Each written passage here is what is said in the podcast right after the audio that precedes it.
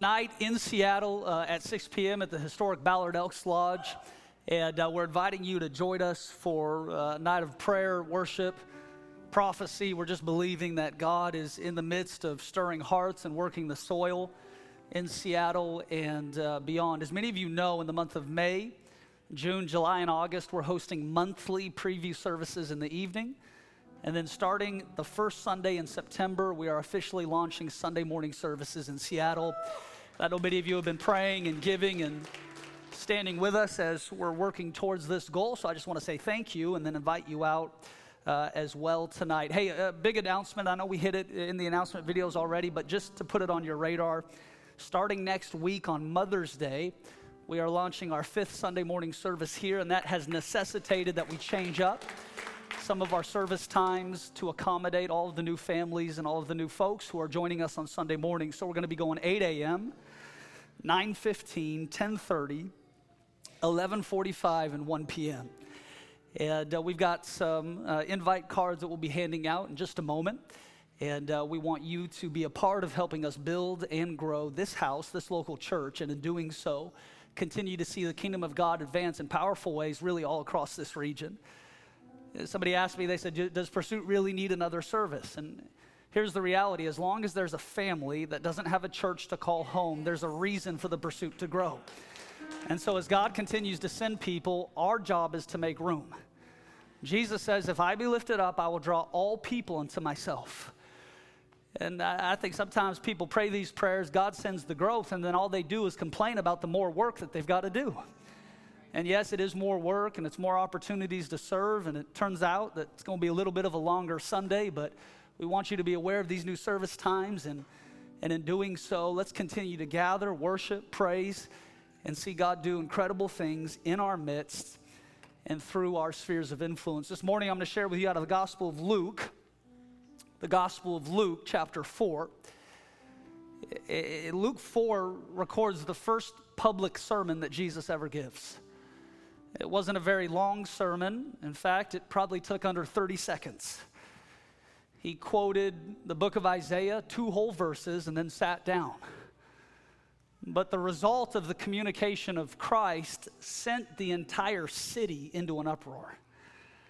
And there's some keys, some principles that are hidden in Luke 4 that I think we can apply to our lives today that also help give us some prophetic context for what we're being invited into in this season. And in doing so, I want to encourage you from the Word of God this morning. Starting in Luke 4 and in verse 31, the Bible says this Then he, Jesus, he went down to Capernaum, a city of Galilee, and he was teaching them on the Sabbath. Watch, and they were astonished at his teaching, for his word was with authority. And they were astonished at his teaching, for his word was with authority. When Matthew records this story, he says, They were astonished at his teaching, for his word was with authority, not like the teachers of the law. Something is being communicated here that I think is of significance. And I'd ask you to open your heart today to receive this word from the Lord. If you were to get pulled over on your way home from church today, the red and blue flashing lights are not a suggestion. They are a command. And the reason that that command carries weight is because of the authority it represents. Eh, you may not like it, you may not agree with it, you may not be happy about it, but if you get pulled over, you are no longer the master of your own domain.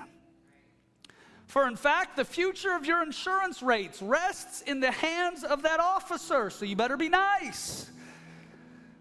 They have the authority to write you a ticket. They've got the authority to impound your vehicle. In fact, they've got the authority to ruin your day. Do you know that in Washington state it's actually illegal for you to have red and blue flashing lights on your vehicle unless you are a member of the law enforcement community? Because it represents a position of authority that is dangerous unless you actually have it. When that officer walks to your window and shows you his badge and asks you for your license and your insurance and your registration, it isn't a suggestion. It's not an idea. It isn't a piece of advice. It's a command. because that individual has been endued with authority by virtue of the law and they are acting as an ambassador of the state. Here's the problem we've got pastors making suggestions. We've got Christians offering good advice. We've got leaders with life lessons. We've got believers who have become convinced that they've got a big devil and a small Jesus. And friend, at the end of time, we will see the one whose head has been crushed by Christ and wonder why we ever spent a day being scared of that pathetic worm. When your authority leaves, you cease to be a voice because you only have the capacity to be an echo. Friend, we are not echoes into Babylon, we are voices. We are not echoes of culture, we are voices into it. We are not echoes of media, we are not echoes of politics, we are voices into it. No, friends, you have authority by virtue of what Christ has done on your behalf.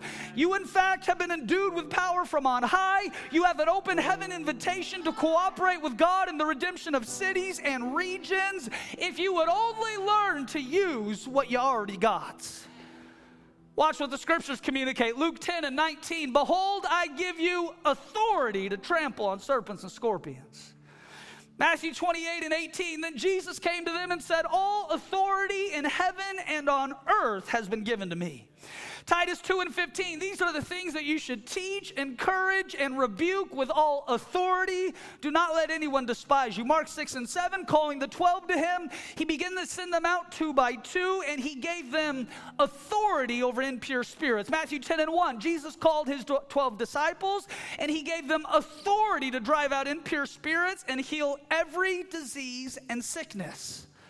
See, Matthew 10 was prior to the cross. It was prior to the resurrection. It was prior to the Great Commission. If we had that type of authority prior to the cross, how much more authority do we have today? See, this is important.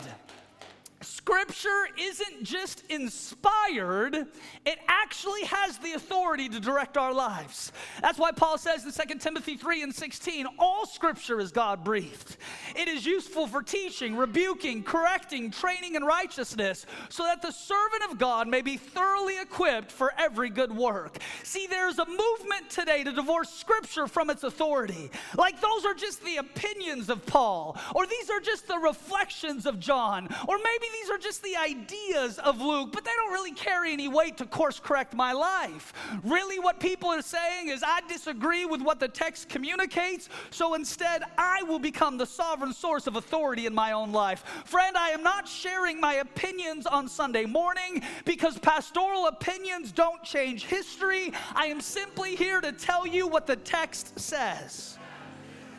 In fact, this is my Bible. I am what it says I am. I have what it says I have. I can do what it says I can do. Today I will receive the Word of God. My mind is open. My heart is ready. I will never be the same in Jesus' name. Amen. You are what the book says you are. You have what the book says you have. You got the authority to pull down strongholds. You got the authority to heal the sick. You've got the authority to drive out demons. You've got the authority to live righteous. You've got the authority authority to produce wealth. You've got the authority to raise a family in the Northwest. Friend, the enemy works overtime to convince you that you need to ask for the stuff God has already given. The question is not, do you have authority? The question is, are you exercising the authority you already got? See, friend, when we walk into Seattle, we are not walking in as beggars or as insecure Christians or as fearful believers. I am marching into that city like I own the place because in the spirit I do.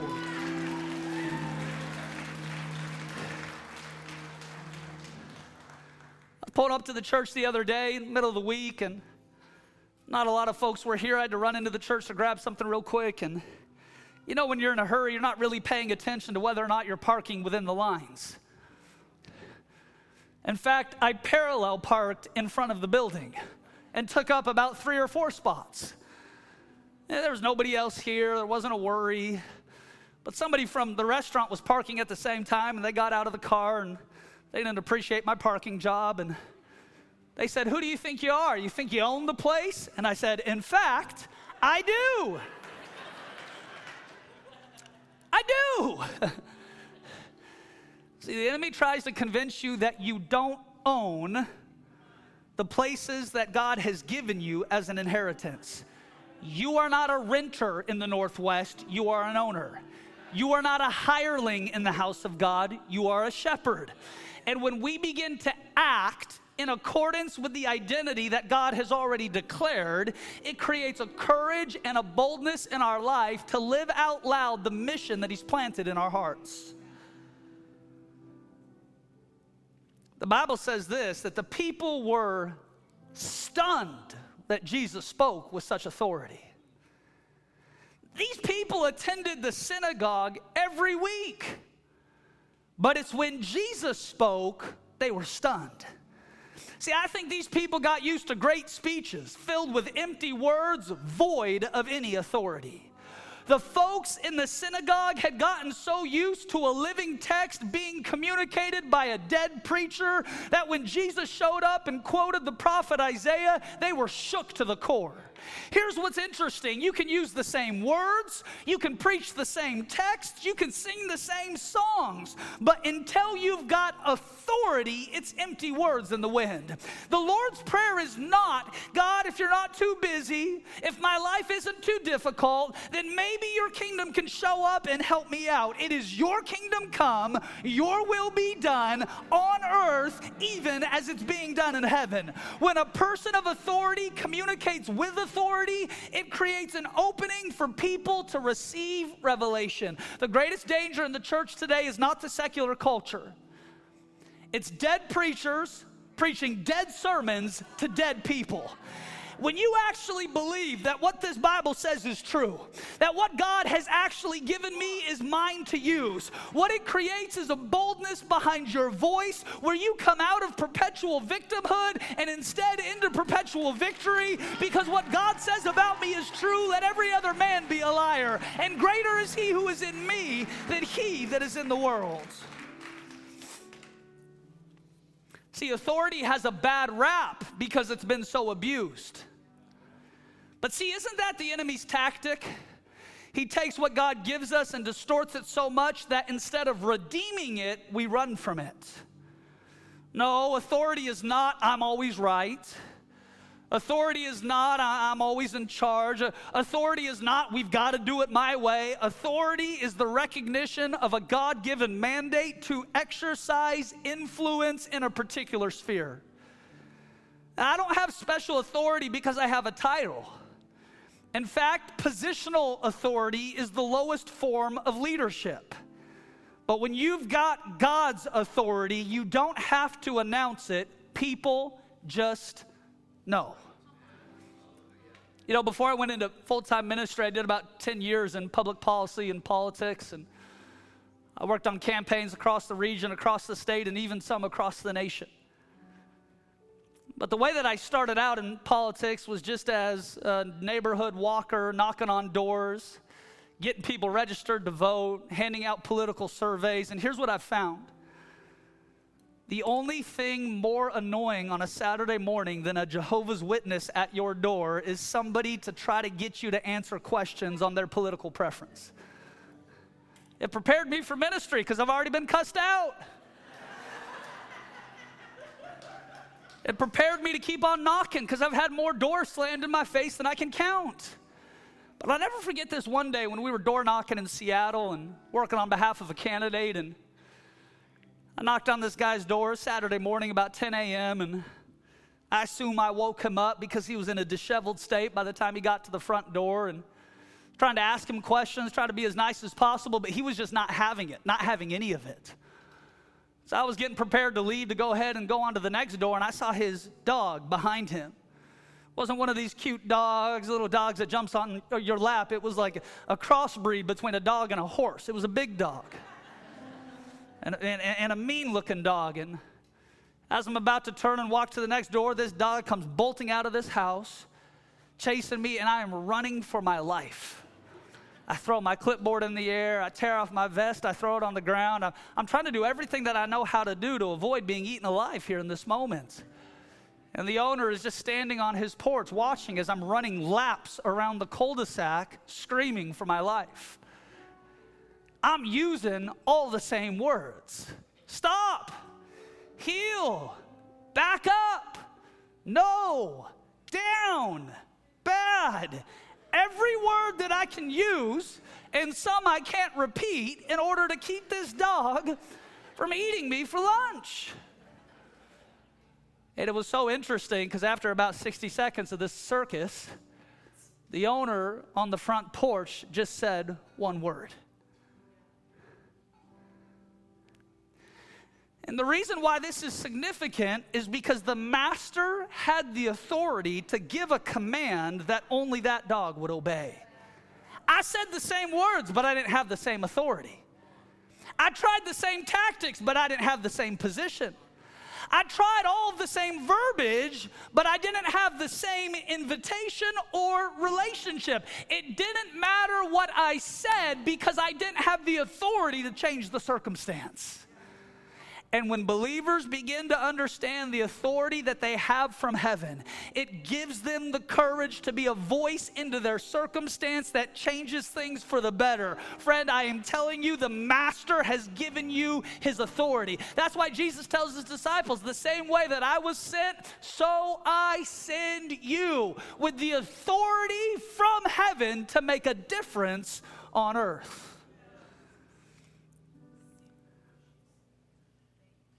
Here's the thing with authority you don't have it until you find yourself under it. See, that's why every believer needs a church to call home.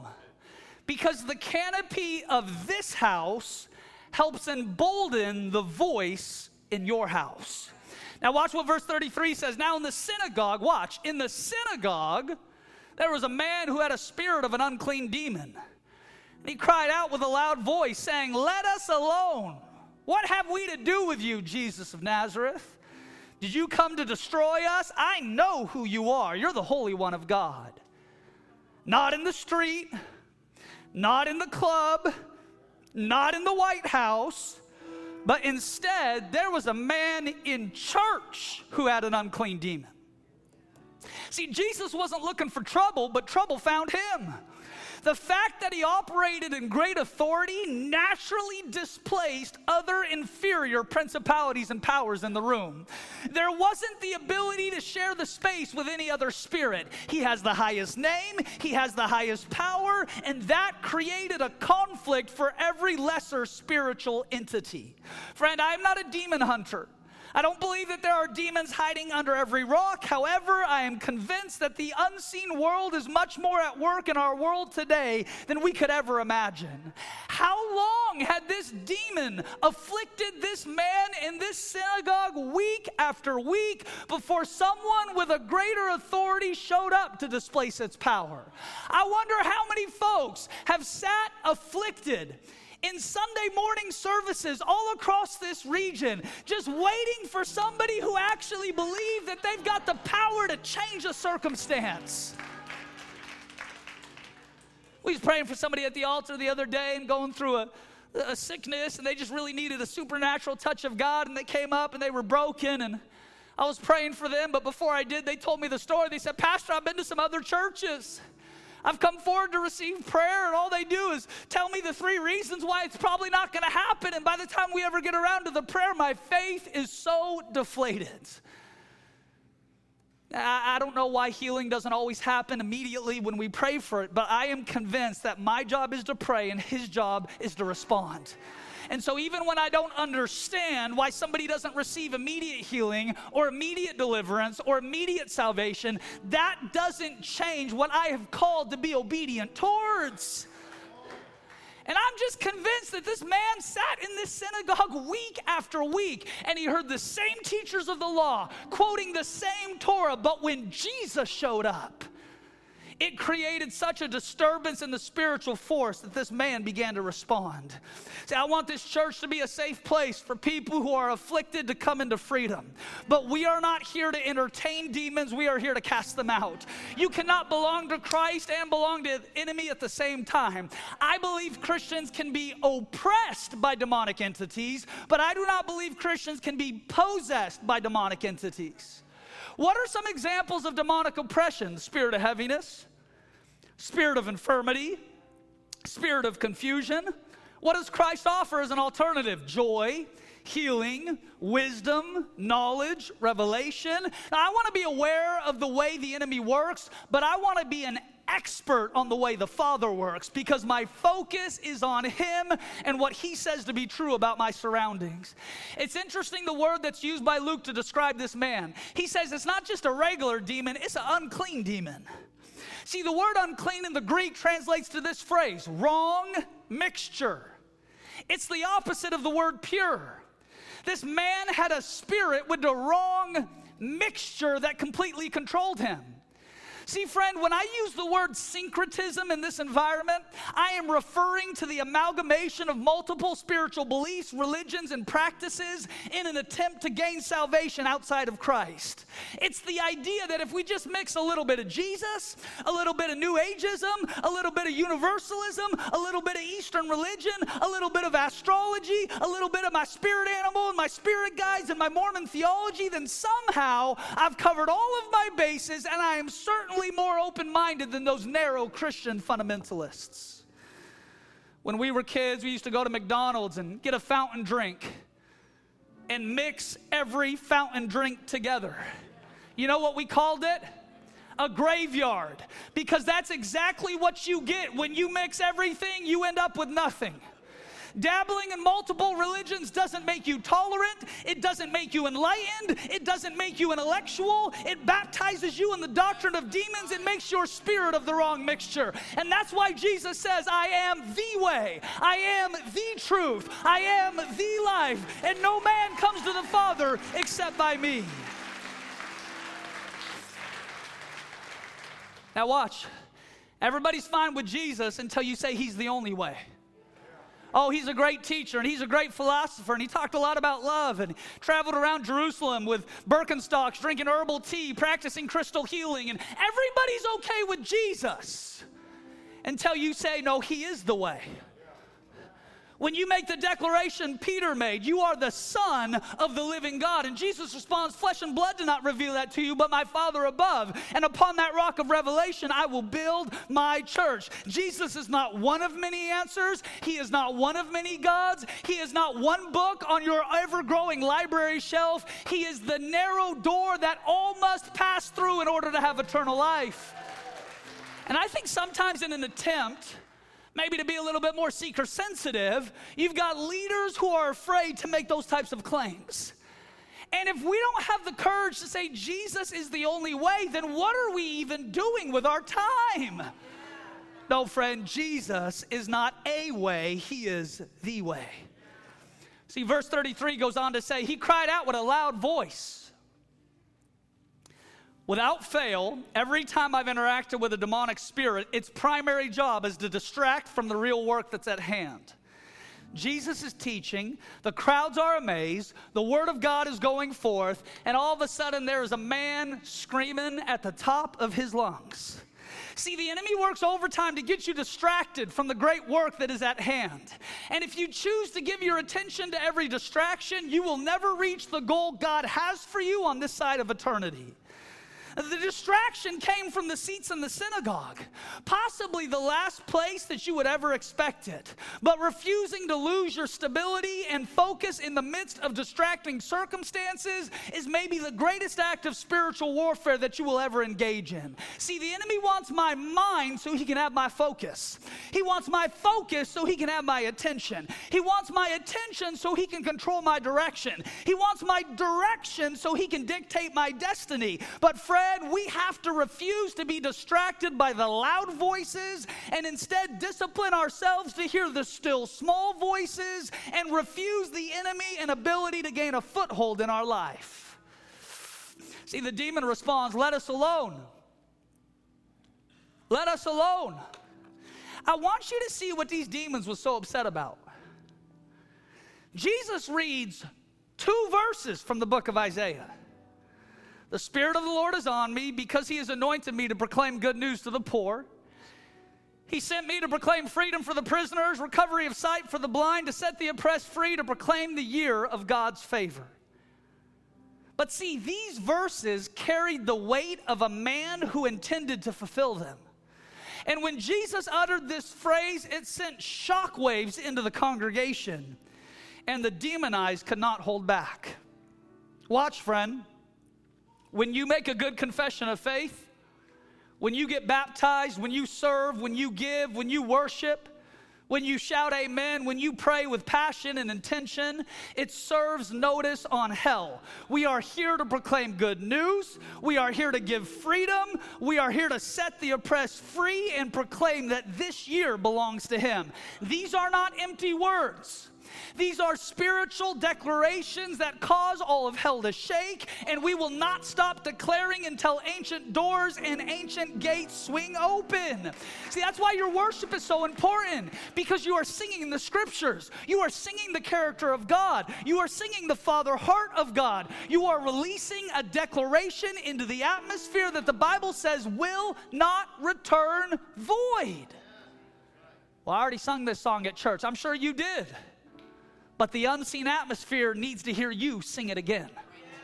Oh, I've already heard this sermon. I'm sure you have. But the unseen atmosphere needs you to hear it again. Part of the great spiritual discipline that God develops in and through us through the ongoing work of sanctification is the art of repetition. You know, in heaven, they're basically singing two songs all day. It's not tens of thousands of songs, it's a couple words repeated day and night. There's an unseen spiritual realm that reacts when the church gathers in faith to make a declaration. That's why I'm convinced all of hell wages war against Christian community. That's why I was convinced during the shutdown, when the world was going crazy, cities are turning upside down, and the churches are closed, that there was never a more important time for the church to remain open. Because when believers gather with the intention of glorifying Jesus, it sends shockwaves into the region. Now, watch.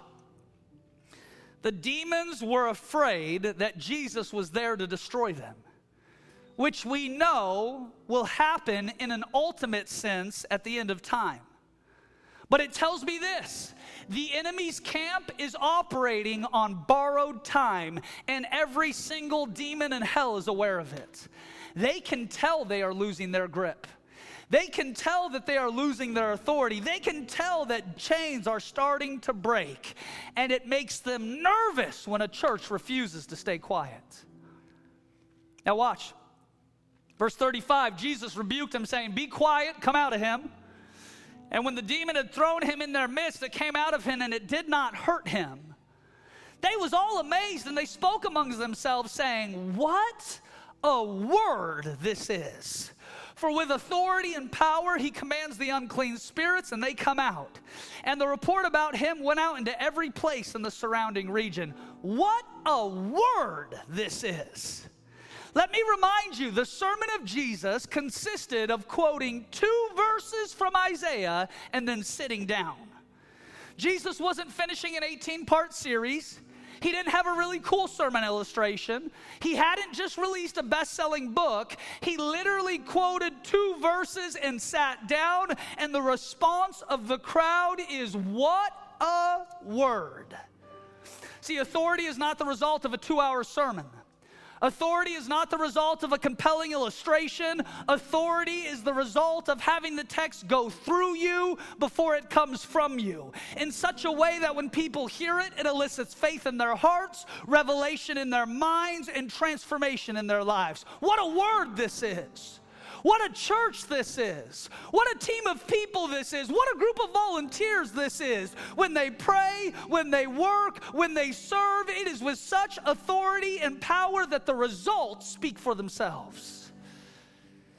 In verse 38, it says this Now he arose from a synagogue and he entered Simon Peter's house. But Simon's mother in law was sick with a high fever. And they made request of him concerning her, so he stood over her. He rebuked the fever, and it left her, and immediately she arose and served them. In fact, many theologians believe that the reason why Peter denied Christ three times is because Jesus healed his mother in law.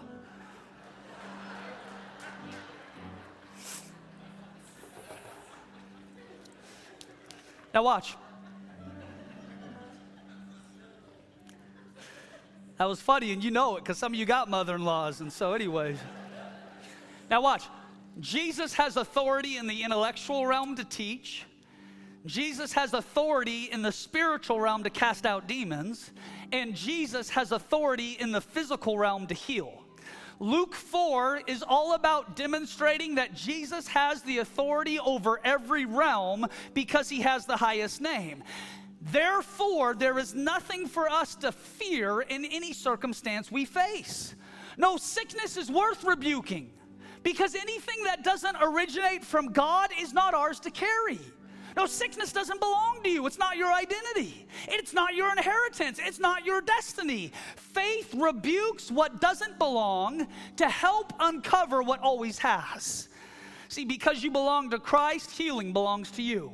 Because you belong to Christ, wholeness belongs to you. Because you belong to Christ, resources belong to you. It didn't belong in the house, it didn't belong to Peter's mother in law, and when Jesus rebuked it, it had to leave. Now, watch how it ends. Verse 40 When the sun was setting, all those who had any that were sick with various diseases brought them to him, and he laid his hands on every one of them and healed them.